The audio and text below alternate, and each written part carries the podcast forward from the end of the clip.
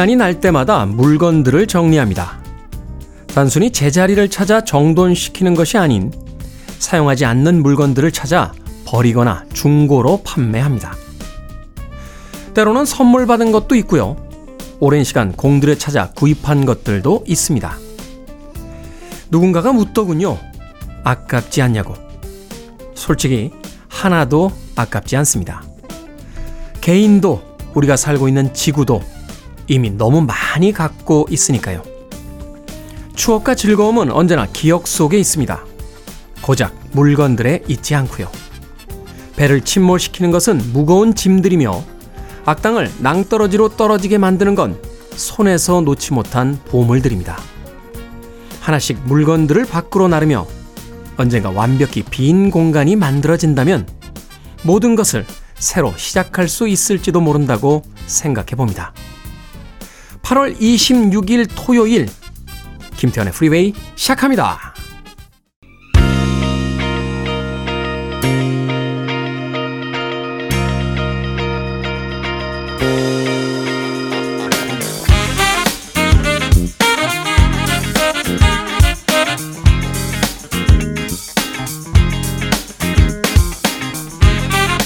빌보드 Kid의 아침 선택 김태훈의 프리웨이 저는 클테짜 쓰는 테디 김태훈입니다.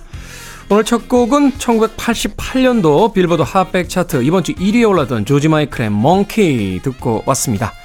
자, 토요일 1부는요, 음악만 있는 토요일로 꾸며드립니다. 70년대부터 2023년에 이르는 각 시대별 히트곡들, 특별히 빌보드 Hot백 차트 어, 상위에 랭크됐던 음악들을 중심으로 해서 선곡해 드립니다. 그리고 2부는요, 북끄북끄로 진행이 됩니다. 책 한 권을 읽어보는 시간이죠. 오늘도 이시한 씨, 박사 씨와 함께 또 어떤 책을 읽어볼지 2부도 기대해 주시길 바랍니다. 자, 여러분은 지금 KBS 2라디오 김태훈의 프리웨이 함께하고 계십니다.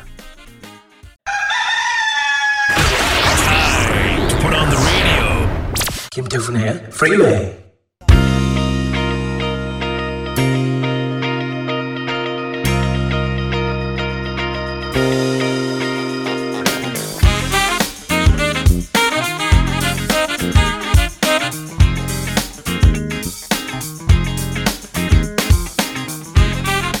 음악만 있는 토요일 세 곡의 노래 이어서 듣고 왔습니다. 1998년도 빌보드 Hot백 차트 이번 주 6위에 올라있던 사라 맥락클란의 Adia 그리고 1990년 역시 같은 차트 8위에 올라있던 MC 해머의 Have You Seen Her 그리고 2002년 역시 빌보드 Hot백 차트 이번 주 1위에 올라있던 넬리 피처링 켈리 로랜드의 Dilemma까지 세 곡의 음악 이어서 듣고 왔습니다. 어, 마지막 곡인 Dilemma 아, 이 넬리와 함께 노래를 불렀던 켈리 로랜드는 데스티니스 차일드의 예, 멤버였습니다. 자 박정민님 프리웨이에 중독됐나봐요. 출근길에 우연히 듣게 돼서 고정했습니다. 출근 안 하는 주말에도 프리웨이를 들으려고 콩을 깔았습니다. 아 어떡하지? 라고 하셨습니다. 좋은 거죠 뭐 어, 사소한 농담과 좋은 음악들 김태현의 프리웨이가 지향하고 있는 지점들입니다. 그 두 가지면 인생이 그래도 꽤 괜찮게 느껴지지 않을까요? 박정민님. 좋은 중독이니까 너무 고민하지 마시길 바라겠습니다. 형형님, 아, 형형이라고 닉네임을 쓰시는 분입니다. 평일 출근길에 즐겨 듣다가 주말에 여유있게 듣는 사치스러운 감정이 좋네요. 라고 하셨습니다. 그렇죠. 무엇인가 쫓기면서 듣는 것보다 좀 여유있게 즐길 수 있는 것, 그것이 굉장히 이 삶의 어떤 그 만족도 혹은 그 질을 높여주는 게 아닌가 하는 생각이 들어요. 우리는 사실 그 어린 시절부터 너무 빡빡하게 계획을 잡는 그런 습관들이 있는데 조금 여유 있게 예, 하루를 보내고 또 시간을 보내는 거 정말 나이 들수록 그런 것들이 필요한 것이 아닌가 하는 생각을 해보게 됩니다. 뭐 요즘도 학교에서 방학 계획표 같은 걸 짜는지 모르겠습니다만 저희 어린 시절에 이제 방학 계획표 짜게 되면 정말 시간 단위로 뭘 할 건지를 빽빽하게 적었잖아요. 아마도 100명 중에 그 계획표대로 방학을 보낸 친구들은 한두 명이 안 될 것 같다라는 생각을 해봅니다. 어, 결국은 이루지도 못할 계획을 잡아놓고 스트레스는 스트레스대로 있는 대로 다 받고 그러다 보니까 어떤 강박 같은 것들이 생겨서 나이가 드, 들고 나서도 뭔가 시간의 여유를 오히려 게으름과 연결시키는 그런 생각이 남아있는 게 아닌가 하는 생각이 듭니다. 여유와 게으름은 분명히 다른 거죠. 어, 평일 출근길에서 느끼지 못했던 그 여유, 주말에 아침에 많이 만끽하시길 바라겠습니다. 자, 음악 듣습니다. 1970년으로 갑니다. 빌보드 핫백 차트 역시 이번 주에 2위에 올라있던 브래드의 Make It With You 그리고 1975년도 역시 같은 차트 이번 주 5위에 올랐던 글렌 캠벨의 어, 라인스톤 카우보이까지 두 곡의 음악 이어서 들려드립니다.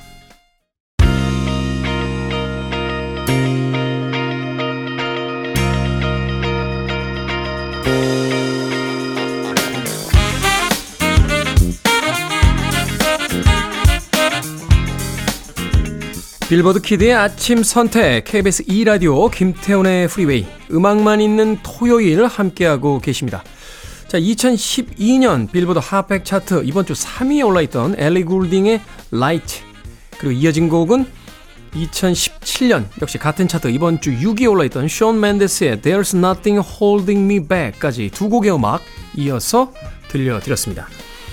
최현숙님 강아지와 산책을 해야 해서 무조건 5시 50분 정도에 일어납니다. 나가면 좋은데 일어나기가 항상 힘들어요. 라고 하셨습니다. 야, 여름에도 일어나기 힘드시면 이제 겨울 되면 더 힘드실 텐데요. 겨울에 5시 50분이면 해가 깜깜하고요. 날이 추우니까 사람이 잠이 깨기 위해선 체온이 올라가야 된대요. 근데 잘 때 살짝 체온이 떨어지는 상태가 되기 때문에 그 체온을 올리는 게 쉽지가 않다고 합니다. 시간이 필요하다는 거죠. 그래서 아침에 눈을 뜨면 바로 일어나기가 쉽지가 않다라고 하는데 그런데 한 그 동기부여 강사의 특강을 들은 적이 있어요. 어, 굉장히 흥미로운 이야기를 하더군요. 자기에게 좋은 건 시작할 때 좋은 것보다 끝날 때 좋은 게 좋은 거래요. 그러니까 우리가 왜 맛있는 아이스크림이나 아, 라면 이런 거 막 끓일 때 막 기분이 좋잖아요. 아, 라면 먹는다. 아이스크림 먹는다. 근데 라면이나 아이스크림을 다 먹고 나면 아휴 또 먹었네 하면서 후회가 몰려올 때가 있죠. 근데 운동 같은 거는 시작할 때 힘들잖아요. 나가기가 쉽지가 않은데 갔다 오면은 이야 그래도 오늘 오늘 운동을 완수했어 하는 좋은 기분이 든다고 합니다.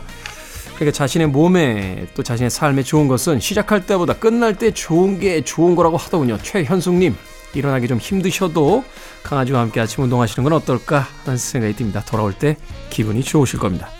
자, 2022년도로 갑니다. 빌보드 핫백 차트 이번 주 5위에 올라있던 케이트 부시의 Running Up That Hill 그리고 84년도 1984년도 역시 같은 차트 이번 주 8위에 올라있던 코리 하트의 Sunglasses at Night까지 두 곡의 음악 이어서 들려드립니다.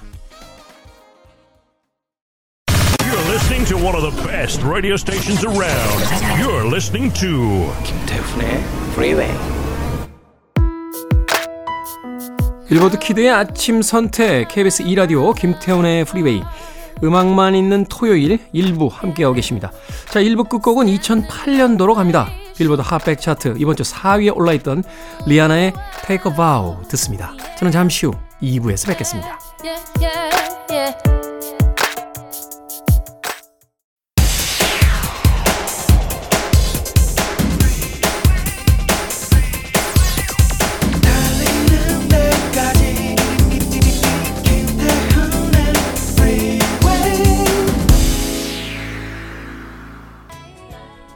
김태훈의 프리웨이 8월 26일 토요일 2부 시작했습니다.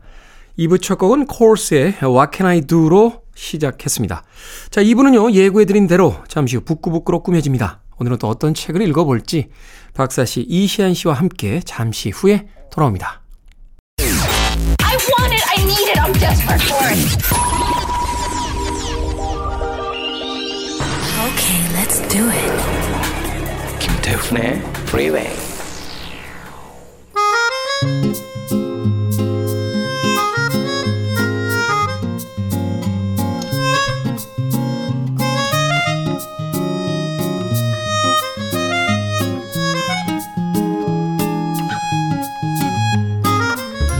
K124801351님께서요, 유튜브로 북구북구 듣고 있는데 거의 다 들어갑니다. 섬을 아직 잃지 않은 젊은이를 부러워한 까미처럼 저도 북구북구를 다 듣지 않은 분들이 부럽네요. 극찬해 주신 코너 북구북구 북튜버 이시안 씨, 북칼럼니스트 박사 씨와 함께합니다. 안녕하세요. 네, 안녕하세요. 야, 이 정도면 뭐 거의 엄청난 극찬인데. 네. 그렇지만 뭐 장점이 있죠. 뭐 저희는 계속 할 거니까. 네. 계속 생산이 되고 있습니다. 계속 생산합니다. 네. 네. KBS와 우리는 운명을 같이 있습니다. KBS가 있는 한 저희는 계속 할 겁니다. 네, 어디 보내지 마십시오. 네. 우리 그 초창기 에 기억나지 않아요? 그 테디 그 아 1년만 버티게 해달라고 막 이러더니 지금 10년, 20년 계획을 장기적으로 세우셨네요. 네, 아유 이제 KBS 오면 같이 하시겠다잖아요. 아유, 그 이- 이, 최근에 유행하고 있는 그 영화도 못 보셨어요? 콘크리트 유토피아? 일단 처음에 들어오기가 쉽지 않지 들어오면 그냥 깔고 앉습니다. 콘크리트. 그러니까 또 뭐 다 들으셔도 괜찮아요. 왜냐하면 어, 프랑스와 트리포 같은 감독은 이런 이야기를 했다라고 전해져요. 어, 정설은 아니니까. 아, 영화를 좋아한다는 것은 같은 영화를 두 번 보는 것이다.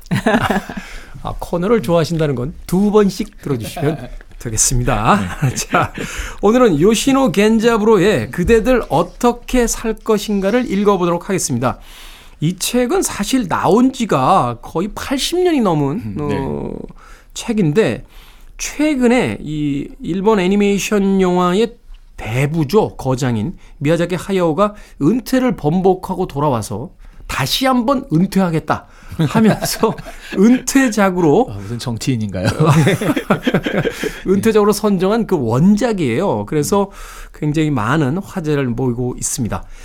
일단 이 원작자인 요시노 겐자부로부터 이시안 씨께서 좀 소개를 해주시죠. 아니 제가 작가 소개를 하려고 이제 인터넷을 검색하니까 자료가 너무 많은 거예요. 요시노 겐자부로 네. 뭐 일본에서 굉장히 그 뭐라고 할까요?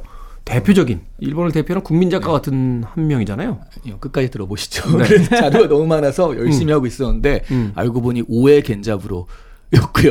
노벨상 수상자인 오해 겐자부로였고. 요시노 겐자부로도 굉장히 그 네, 근데 네. 한국에서는 사실 이 책이 나오기 전까지 그렇게 유명해지지가 않더라고요. 아 그럴 수 있겠네요. 네. 네, 그럴 수 있겠네요. 그래서 이거 자료 조사하려고 일본 사이트 들어가서 봤다니까요. 요새 요새 번역이 잘 돼 있어가지고. 저도 요새 그 G로 시작하는 그 검색 사이트 아, 있잖아요. 네네. 그걸 통해서 뭐 미국, 스페인 다 돌아다니는데 무조건 번역이 되니까. 당연하죠. 위에 나오잖아요. 한국어 택하시겠습니까? 그러니까 한국어 당연히 어, 택하고. 저- 정말 멋진 세계를 살. 어찌 됐건 네. 자 요시노 겐자부로 좀 소개를 해주시죠. 네, 요시노 겐자부로는 편집자, 또 아동문학자, 평론가, 번역가, 반전운동가 이렇게 알려져 있거든요. 네. 20세기 일본을 대표하는 진보적 지식인 그리고 잡지 그 세카이라고요. 한국말은 세계죠, 세계. 음. 이 초대 편집장으로도 알려져 있습니다. 1899년에 도쿄 출신이고요. 아버지가 주식 거래소 중개인이었어요. 그리고 도쿄 제- 도쿄대학 경제학부에 입학을 했는데 이게 철학을 자꾸 하다 보니까 그 문학부 철학과로 전과를 해요. 이게 사실 이제 문학도 깊게 들어가면 철학하고 경계선이 맞아요. 허물어지죠. 네네. 어. 그리고 또 특이한 건 1925년에 1925년이면 이제 일본이 한참 제국주의 시절이잖아요. 군국주의를 표방하고 네. 있던 그때 육군에 입대를 합니다. 보병 소비로 한 2년간 있다가 이- 1927년 제대를 해요. 그리고 도쿄대학 도서관에 취직을 했는데 이때부터 정치에 관심을 가지시더라고요. 네. 그래서 어, 사회주의계 단체 사무소에 출입을 하게 되는데 1931년에 치안유지법 사건으로 이, 체포가 됩니다. 네. 치안유지법이라는 건 굉장히 중범죄잖아요. 그렇죠. 네. 그래서 이때를 계기로 근데 징역 2년, 집행유예 4년의 유죄 판결을 받았거든요. 이때 군국주의에 대한 불신감이 또 생겨나서 후년 그 나중에 반전 활동이나 뭐 이상주의적 사상체를 형성하는 계기가 됐다고 합니다. 그리고 1935년에 어 일본 소국민 문고 편집 주임에 취임을 합니다.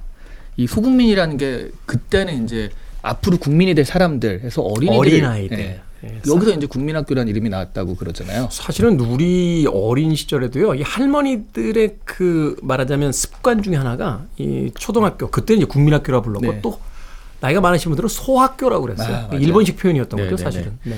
1937년에 메이지 대학 강사에 취임을 하고요. 바로 이 해에 너희들은 어떻게 살 수 있는가, 그러니까 그대들 어떻게 살 것인가로 번역된 이 책을 간행을 합니다. 그리고 이와나미 서점에 입사를 하고요. 그다음 이와나미 신서를 창간해서 이제 계속 발행을 하고 메이지 대학 교수로 취임을 하고요. 음. 네, 그러면서 이제 휴머니즘론을 전개를 하는데 이때 그 그런 반전 운동이라든가 이런 것들을 많이 해서요. 계속 그 이후부터는 좀 평론이라든가 에세이 위주로 많이 내시더라고요. 네. 그러다가 1975년에 또 히로시마에서 개최된 피폭 30년 히로시마 국제 포럼 여기서 이제 그 좌장으로 또 하시기도 하시었다가 1981년에 그 폐기종 때문에 82세로 사망을 하십니다. 네. 참 독특한 이력이에요. 어, 군에 입대해서 군인으로 장교로서 활동을 했었는데 이후에는 그 군국주의에 이제 그 저항하는 어, 반전주의자가 되고 또 휴머니즘의 휴머니스트가 되고 또 굉장히 진보적 급진적 사고를 가지고 있었잖아요. 네. 그래서 사실은 저도 자료 찾아봤더니 이 책이 1937년도에 그 발간 당시에 금서 지정이 됐던 그런 책으로 또 알려져 있었는데 어찌됐건 이 요시노 겐자브로 오에 겐자브로와는 다른 의미로서 우리가 한 번쯤은 좀 기억해 봐야 될 그런 작가가 아닌가 하는 생각이 듭니다. 자 줄거리 네. 박사 씨께서 좀 요약해 주시죠. 네. 이 주인공인 혼다 주니치, 그러니까 이 아이는 별명이 코페르인데요. 중학교 2학년의 학생입니다. 네. 이 아버지가 돌아가신 뒤에 어머니와 둘이서 조촐한 집으로 이제 옮겨 살고 있어요. 이 가까운 곳에 살고 있는 외삼촌과 무척 친합니다. 이 책은 코페르가 학교에 다니면서 겪는 여러 가지 일들에 대해서 외삼촌이 조언을 해주는 형식으로 되어 있는데요.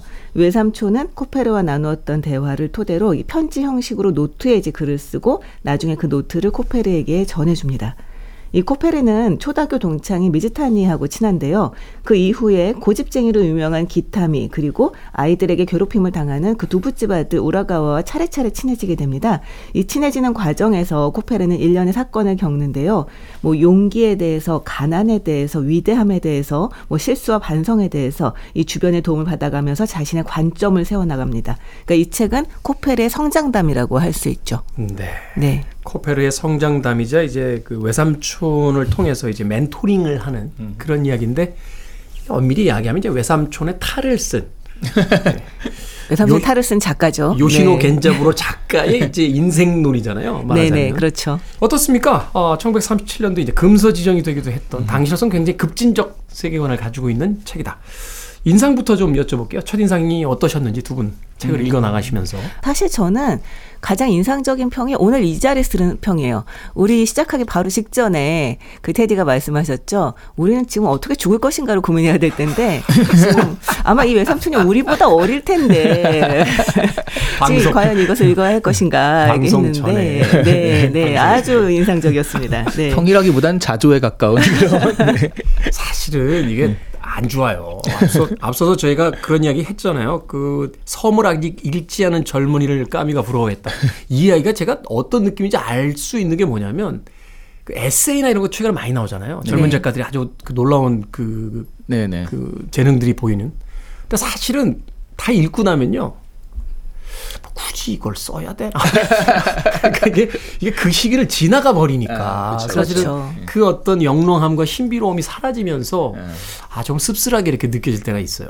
그렇죠. 사실은 그 시대를 통과 그 시기를 통과하는 사람들만이 알 수 있는 공감할 수 있는 정서라는 게 있잖아요. 그러니까요. 제가 여, 그 연애 소설 같은 걸 못 읽겠는 이유가 또 그거죠. 아니, 연애 여- 소설 읽을 연애는 지금도 가능하지 않으세요? 아니 모르겠어요. 전생 같아요. 뭐 전생. 네, 너무 전생 얘기야. 그래서 읽다 보면 아, 이거 한참 연애하는 애들은 재밌겠네. 약간 이런 생각이 들면서 굳이 이거 써야 할까? 약간 이런 생각이 그 들죠. 리트머스가 뭐냐면 그거요. 킹더랜드라고 얼마 전에 드라마 있었잖아요. 네. 그걸 재미있게 본 사람과 그렇지 않은 사람, 아는 사람. 어떤 차이입니까? 그 연애를 막 이렇게 하는 사람들은 그런 약간의 설레임들에 대해서 굉장히 좀 공감하면서 봤고요. 네. 보통 이제 그 지나신 아주머니들은 아유 준호 몸매가 좋아 뭐 이런 얘기만 하시면서 이 감정에 공감을 못 하시더라고요. 그 아주머님들은 그레이의 50가지 그림자 보시던데. 아, 좀 진한 걸로. 네. 네, 어찌됐건, 네. 뭐, 그렇긴 합니다만, 그럼에도 불구하고, 이 책이 전해주는 어떤 사상은 분명히 우리가 한 번쯤 생각해 볼 필요가 있는 것 같아요. 네, 네. 아유 저는 이 책이 진짜 아니 그 시절에 이게 나왔단 말이야 하고 깜짝 놀랐거든요. 음. 거기 선배들의 패거리 문화 있잖아요. 네. 그거야말로 정말 군국주의에 대한 그대로 은유고 거의 직유로 보이는 은유고요. 마치 우리나라의 그 이문열 작가의 우리들의 일그러진 영웅 네. 같은 그런 네. 어떤 한 단면 같은 게 보여지죠. 네, 네. 완전 거의 문구 중에 자신 그 그들의 생각이 정당할 수는 있다. 하지만 그들의 생각이 정당하다고 그들의 판단까지 정당한 것은 아니다. 뭐 이런 얘기가 나와요. 네. 약간 저기 그 볼테르 이야기 그러니까. 그 가져온 듯한 네, 네. 어, 어. 그래서 어 이게 그 시절에 나왔다고 하고 좀 깜짝 놀랐고 역시 그 말씀하신 대로 금서로 지정이 됐구나. 음. 그래서 지금 봐도 약간 뭔가 좀 억압되고 그런 사람들이 봤을 때는 그래 뭐 우리가 이렇게 생각을 하고 이렇게 살아야지라는 부분에 대해서는 한 줄기 가이드가 될 수도 있겠다 싶더라고요. 네, 맞아요. 네. 보통 우리가 그냥 습관적으로 생각하고 지나가거나 문제 제기를 하지 않고 지나가는 부분들에 대해서 굉장히 분명하게 이야기를 해주고 있습니다. 그러면 저는 굉장히 재밌게 읽었어요. 네. 소위 이야기하는 우리가 생각대로 살지 않으면 사는 대로 생각하게 된다라고 네, 하는 맞아요. 그 어떤 관성의 하나의 일침을 가하는 그런 책에 효과가 있다라고 이야기해 주셨습니다. 자, 음악 한 곡 듣고 와서 이제 본격적인 책의 이야기를 구체적으로 나눠보도록 하겠습니다. 자, 엠마 스톤의 음악을 준비했어요. 어, 뭐, 라라랜드에 수록됐던 음악이죠. 이 책의 첫 장면이 이제 그 긴자거리를 내려다보면서 이제 삼촌과 이야기를 시작하는 그런 어떤 장면들이 등장을 합니다. 엠마 스톤의 목소리로 City of Stars 듣습니다. 영화 라라랜드에 수록됐던 엠마 스톤의 City of Stars 듣고 왔습니다. 빌보드 Kid의 아침 선택 KBS 2라디오 김태훈의 프리웨이 오늘 토요일 코너 북구북구 박사씨 이시안 씨와 함께 요시노 겐자브로의 그대들 어떻게 살 것인가 읽어보고 있습니다. 자 먼저 이 책의 출발점 혼다 주니치라고 하는 중학교 2학년 이 소년의 별명으로부터 시작해보죠. 외삼촌이 이제 조카를 코페르라고 부르면서 그의 별명이 이제 코페르가 됩니다. 자, 어떤 이유가 있죠? 네. 일본 사람들은 진짜로 말 줄이는 거 좋아해요. 그게 발음상, 발음, 그렇죠, 발음. 발음상에 뭔가 문제가 있나 봐요. 네, 네, 네. 긴 발음 잘 못하는 것 네. 같아요. 이 코페르가 코페르니쿠스를 줄인 말이잖아요. 어, 코페르니쿠스. 아 물론 저라도 코페르가 줄였을 것 같기는 해요. 아 코페르니쿠스야 이렇게 부르는 거 사실 너무 우리가 해도 쉽지가 않으니까. 저라면 한자 더 줄여서 코페. 아 네. 조카가 있으신가요? 코 를 팬다고? 코를 패요? 그런데요, 이 코페르니쿠스에서 가져온 이 코페르, 이 바로 그 별명이 이 책을 전체를 관통하고 있는 어떤 가장 기본적인 어떤 철학의 출발점인 것 같아요. 네, 네. 그렇죠. 이 코페르니쿠스가 사실은 그 천동설을 지배하는 사회에 지동설을 냈잖아요. 그렇죠. 이제 종교적인 관점에서의 천동설을 벗어나서 네. 이제 과학적 관점의 지동설을 주장한 사람이죠. 네.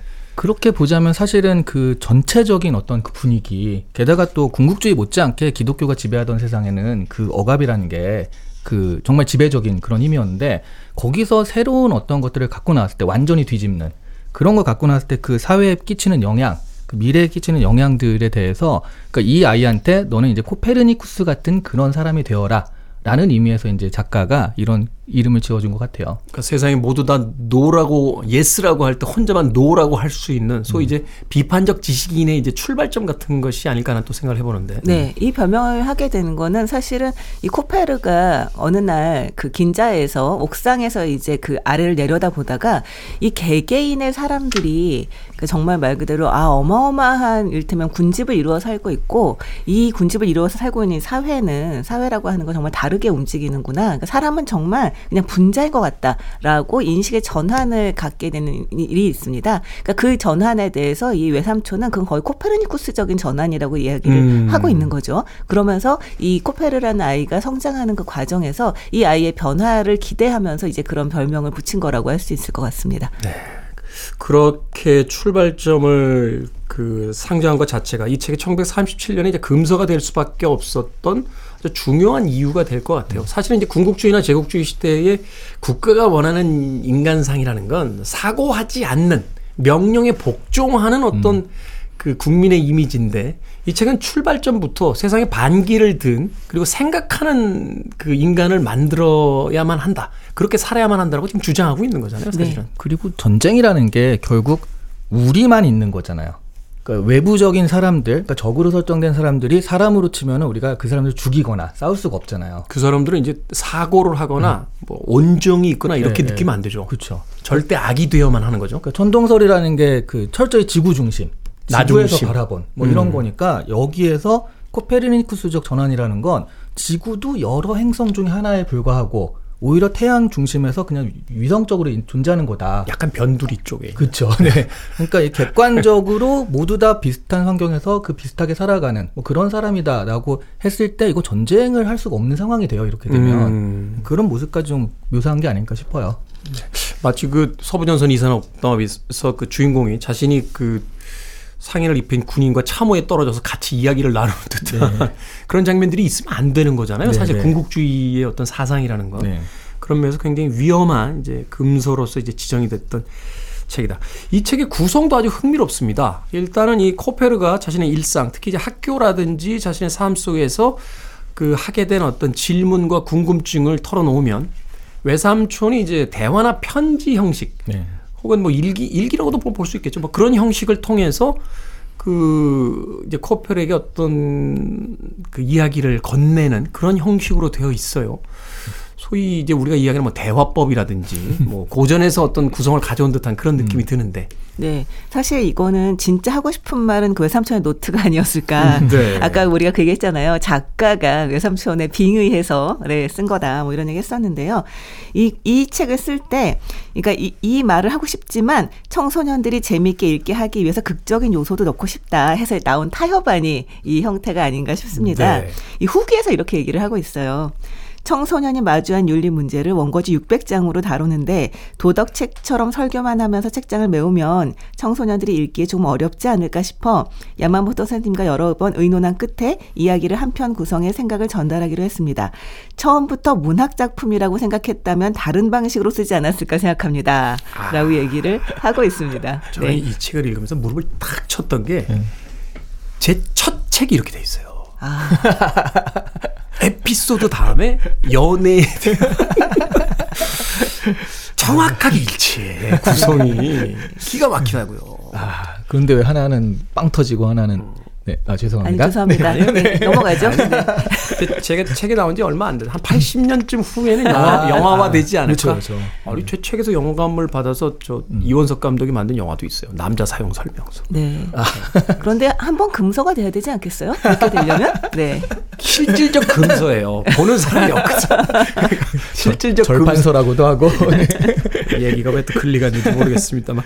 자, 이 외삼촌의 노트 중에서 이제 재미있는 그, 이 코, 코페르의, 코페르의 일상들이 등장합니다. 소위 우리가 이제 답정이라고 하는데 답을 정해놓고 이제 일상을 구성한 듯한 그런 느낌이 있죠. 네.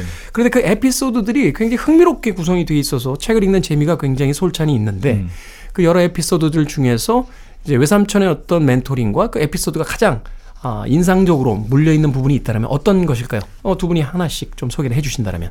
근데 이거는 음, 사실은 이제 안 보신 분들을 위해서 이 하이라이트 부분을 말씀드리자면 이 하이라이트거든요. 그 이 사건을 위해서 차곡차곡 차곡 쌓아가는 느낌이에요. 빌드업을 하다가. 예, 예. 네. 그러니까 이 친구들이 어떤 사건을 겪으면서 친해지게 됐고 이 친해지는 과정에서 야, 이 정도면 혈맹에 가깝다 까지 한 다음에 굳게 다짐하죠, 자기들은. 네, 네. 어, 뭐 어떤 일이 벌어지면 우리가 서로 지켜주는 거야! 막 이러면서. 라고 했는데 어떤 일이 벌어졌는데 이 코페르가 거기서 비겁하게 도망을 가는 모습을 보이고 그것에 대해서 아 나는 비겁자야 하면서 이제 고민을 하다가 울죠. 네, 네. 거기에 대해서 이제 그 삼촌이 또 그 사과하는 거 용기다 이런 식으로 해서 사과 편지를 보내고 그 화해하는 그런 모습들 이게 음. 사실은 그 이 작품의 거의 처음이자 끝이라고 보거든요. 저는 그렇게 도망간 친구는 안 봐요. 그래서 저는 많이 안 봅니다. 네. 아, 제가- 친구가 없으시군요. 제가 도망갔기 때문에 볼 수가 없어요.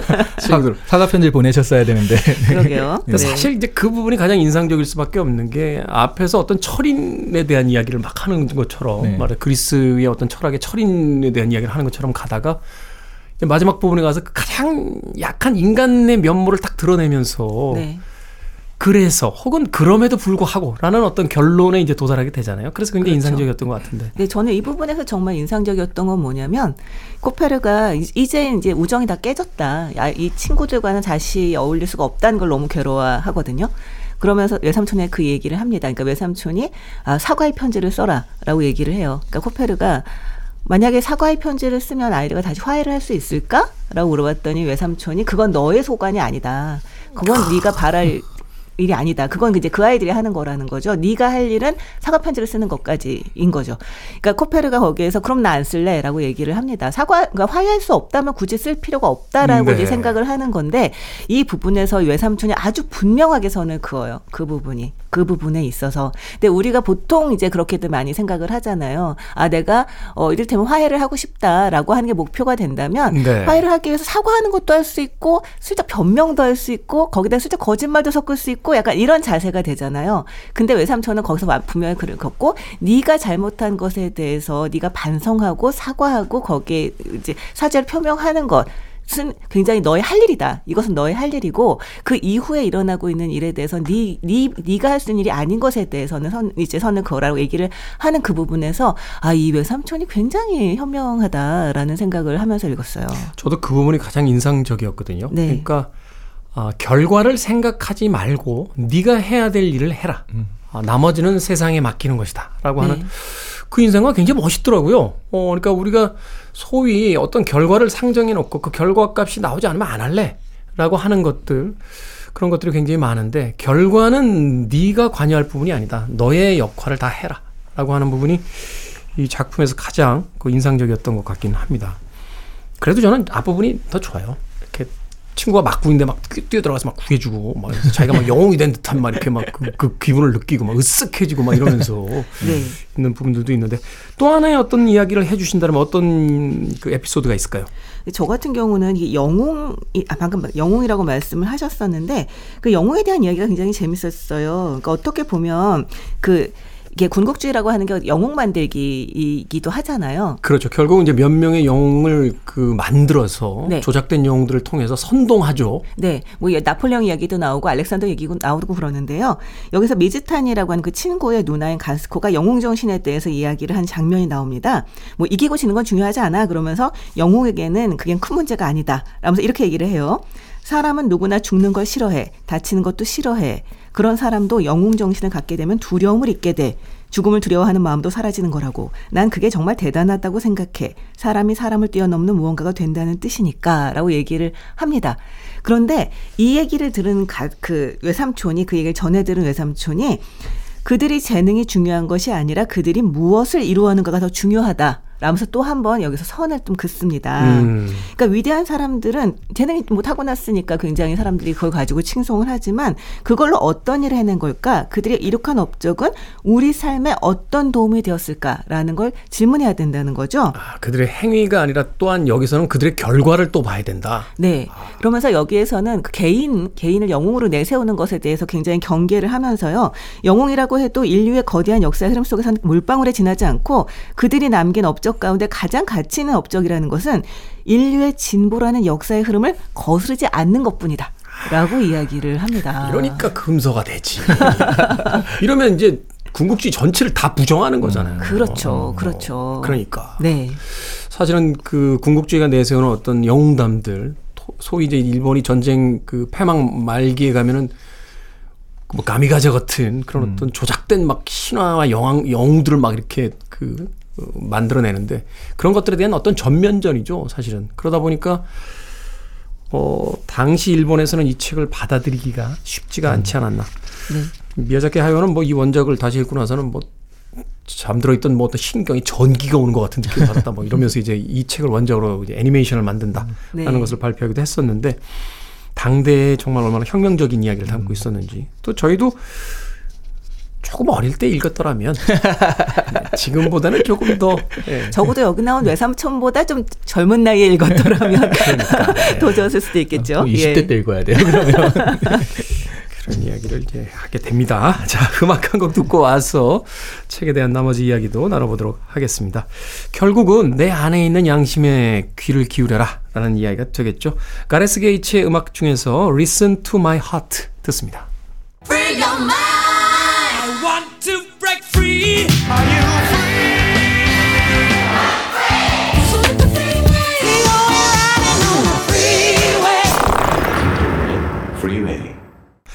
빌보드 키드의 아침 선택 김태훈의 프리웨이 북칼럼니스트 박사씨 북튜버 이시한 씨와 함께 북끄북끄 오늘은 요시노 겐자부로의 그대들 어떻게 살 것인가를 읽어보고 있습니다. 자, 이 책에 예, 굉장히 인상적인 장면들이 몇 개 등장합니다. 일단은 세상을 내려다보면서 이야기를 시작하고 그들이 있는 곳으로 이제 내려가면서 이제 이야기가 본격화된다는 점에서 굉장히 어떤 영화적인 어떤 앵글의 변화 같은 것들도 있었고요. 또 우리 어, 이소연 작가는 이 장면이 굉장히 인상적이었던 것 같아요. 꼭 물어봐 달라고. 코페르가 난데없이 정원에서 수선화를 이제 옮겨 신는 장면이 등장을 합니다. 이게 문학적으로 어떤 의미가 있는가? 상징이 있는가? 그건 문학적으로 상투적이죠. 상투적이다. 네, 그 장면은 굉장히 상투적입니다. 그러니까 상투적이다. 그 성장담이잖아요. 이 코페르, 코페르의 성장담이니까 그냥 그 성장에 대한 이야기를 하고 싶은 거죠. 그것도 심지어 그냥 그 에피소드 자체가 상투적인데 거기 아주 상투적인 멘트를 붙입니다. 네. 겨우 3cm도 안 되지만 얌전하게 고개를 들고 있는 저 푸른빛 잎사귀가 노란 수선화가 자라는 데 필요한 힘을 만들어냈다. 하지만 하지만 주위를 둘러보면 단풍나무도 팔손이도 낙엽 과목도 아니 뜰에 살고 있는 풀과 나무는 모두 성장하고 싶다는 본능으로 움직이고 있다. 코페르는 흙투성이가 된 손을 터는 것도 잊어버리고 따뜻한 햇볕을 받으며 서 있었다. 어쩐지 가슴이 두근거렸다. 코페르의 몸 안에서도 성장하고 싶다는 본능이 움직이고 있었다. 그러니까 코페르가 수선화고 수선화가 곧 코페르. 그렇죠. 닭살 돋지 않습니까? 네. 그러니까 어, 내가 코페르고 내가 수선화인 그 무라일치의 경지 바로 이 대목에서 등장하는 거죠. 네. 근데 단순히 그것만 볼 건 아닌 게 음. 그거를 찾기 위해서 그러니까 처음에 요 정도만 파면 되겠지 하고 옮겨 심으려고 팠는데 그 뿌리가 안 나오는 거예요. 심 파고 파고 파고 어 이렇게까지 깊다고 깜짝 놀라면서 음. 거의 30cm를 파들어 가서 그때서 발견한 장면이 나옵니다. 그러면서 네. 와 이게 생명이 장난 아니구나 놀랐구나 하고 깜짝 놀라는 장면이 나오긴 하거든요. 뿌리 깊은 나무 바람에 그쵸. 안 흔들릴세.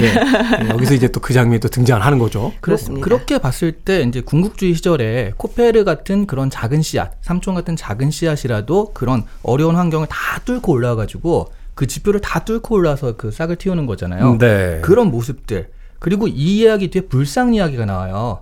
그 불상이 뭐 그리스 사람이 만든 거라며 이러면서 그리스에서 만든 것이 어떻게 그 불상으로 되는지에 대한 얘기를 쫙 하면서 그 초기 불상들 보면은 곱슬머리잖아요. 네. 어, 굉장한 미남이죠. 예, 그- 간다라 불상들은 아주 서구적인 미남들입니다. 그러니까 헬레니즘의 영향을 받아가지고 이 불상들이 다 곱슬머리가 됐다는 건데 사실은. 그래서 그렇게 쫙 퍼지는 것에 대한 이야기를 덧붙여서 하거든요.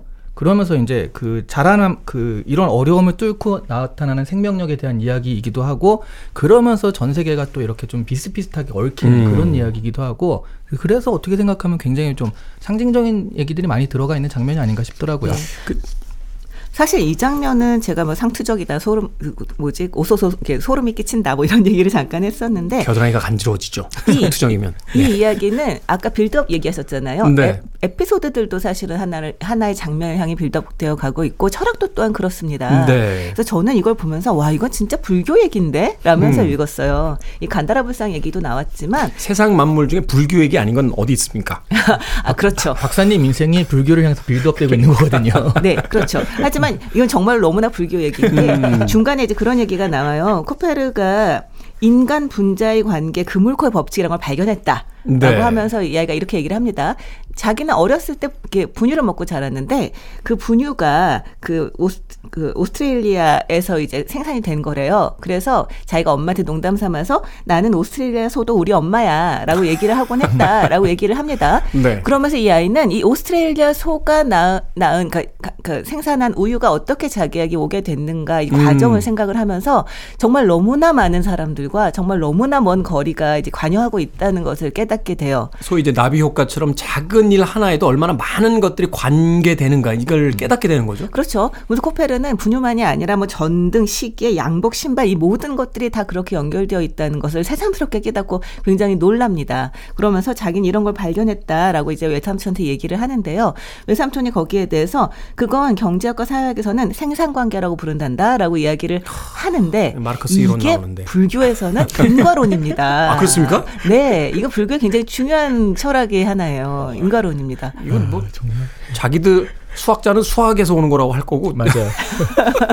네. 제가 박사님처럼 모든 이제 불교로 비, 하는 사람이랑 아, 비슷한 사람이 있어요. 사실 어, 예, 어떤 분? 제가 아시는 분은 모든 게 야구 이야기. 아, 그 야구에서 말이야. 도루할 때 말이야. 맞아요. 예. 주변에 야구 좋아하시는 야 그러니까 이게 말하자면 9회 말 투아웃에 이런 상황이야 지금. 막 이러면서 아니, 근데 정말- 축- 축구로 푸시는 분들도 있고. 맞아, 맞아. 정말 그럴 수밖에 없는 게 이 철학도 그렇고 수학도 그렇고 경제학도 그렇고 있는 그 현실이라고 하는 것을 대상으로 하고 있잖아요. 사실 불교가 철학이잖아요. 그럼요. 그래서 그것을 어떻게 철학적으로 설명을 할 것인가, 이걸 어떻게 경제 학적 측면에서 설명을 할 것인가 하다 보니까 각자 이제 자기의 얘기를 하게 되는 건데 제가 이게 정말 불교적이라고 생각을 했던 이유가 이렇게 연결되어 있는 사람들, 그 사람들이 이루고 있는 거대한 사회, 그 안에서 개인의 존재, 결국은 이 간다라의 미술, 아까, 아까 말했던 간다라 불상까지 갔을 때는 정말 그것이 얼마나, 얼마나 이, 그, 이 문화와 예술, 문명이라고 하는 것이 거대한 사람들과 거대한 역사의 흐름이 관여하고 있는 것인가, 이 음. 문명이라는 것이 어- 어떤 정체를 가지고 있는 것인가에 대해까지 간다는 거죠.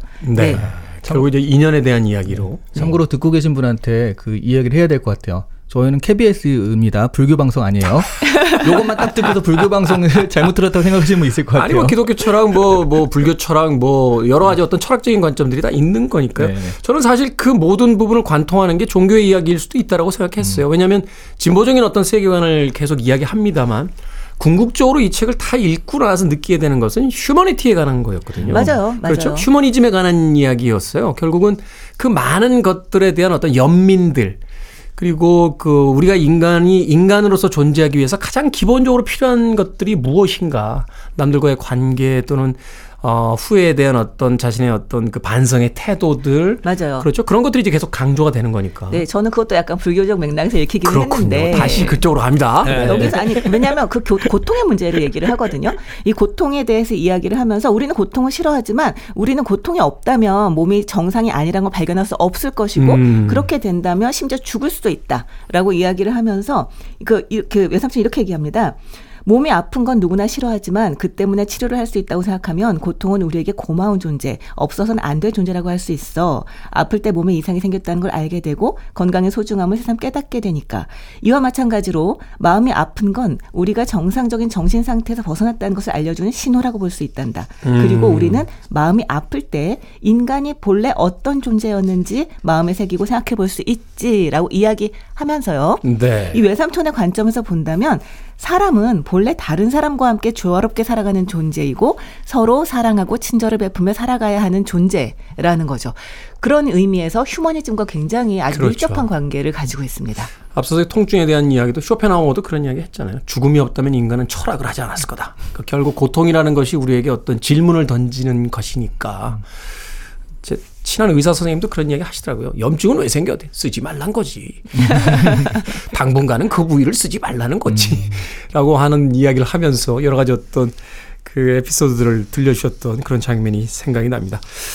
자, 읽다 보니까 아, 다시 한번 책을 보고 싶다는 생각이 들었습니다. 사실 처음으로 책을 읽었을 때는 아니 뭐 이렇게 뻔한 소리를이라고 했는데 막상 그 뻔한 소리 소리들 안에 담겨져 있는 깊은 통찰들을 이 책을 읽어나가면서 우리가 얻어냈는지의 문제는 또 다른 거잖아요. 네, 또 네. 그것이 삶에 얼마나 반영되는지의 문제도 더 중요한 것들이고 인생의 어떤 위기 때마다 한 번쯤 15살 그 중학교 2학년 코페르가 돼서 이 책을 읽어볼 필요가 있지 않나 하는 생각도 해보게 되는군요. 자, 두 분의 한 줄 추천사 듣겠습니다. 어, 저는 사실 그게 더 궁금해요. 그대들 어떻게 읽을 것인가. 아, 예, 유튜, 이게 유튜브로 나가잖아요. 그 밑에 댓글로 보신 분들은 아 나는 이렇게 읽었다라고 해서 음. 정말 나이 때마다 그 자기가 서, 처한 상황에 따라서 굉장히 느끼는 바가 다르실 것 같아요. 네. 저희가 뭐 한번 읽어보시고 각자의 느낌을 그 보시면 그게 그분의 정답일 거라고 저는 그렇게 추천을 드립니다. 그렇죠. 이 이야기가 사실은 자신이 속해 있는 어떤 나이대에 따라서 또 다르게 해석될 수 있는 아주 입체적인 책일 수도 있으니까요. 네, 네. 사실 제가 준비한 한줄 추천사는 이겁니다. 이 상투적인 좋은 말들은 많습니다. 하지만 그것이 우리 삶에서 어떻게 작동하는가는 다른 문제죠. 아주 적절한 조언이 여기 있습니다. 청소년뿐 아니라 어른이 읽어도 좋은 책입니다. 라고 준비했습니다만 네. 저의 본심은 네. 아, 역시 부처님의 가르침은 훌륭하구나. 라고 할 수 있습니다. 네. 결국 또 불교 강론으로 아, 기타 종교도 저희는 존중합니다. 존중합니다. 존중합니다. 기타 네. 종교도 저희는 존중합니다. 자, 오늘 북끄북끄 어, 요시노 겐자부로의 그대들 어떻게 살 것인가 읽어봤습니다. 다음 주에는 뭐 천부적인 이야기꾼이죠. 이야기에 있어서는 뭐 거의 입신의 경지인 스티븐 킹의 쇼생크 탈출의 원작이 된 리타 헤이워드와 쇼생크 탈출 읽어보도록 하겠습니다. 북튜버 이시안 씨, 북칼럼니스트 박사 씨와 함께했습니다. 고맙습니다. 네, 감사합니다. 고맙습니다. 영화 보이후드 OST에 담겨져 있는 음악이에요. 이 책 속에서도 이제 영웅에 대한 이야기가 다 하나의 소재로서 등장을 해서 골라봤습니다. Family of the Year의 히어로 듣습니다.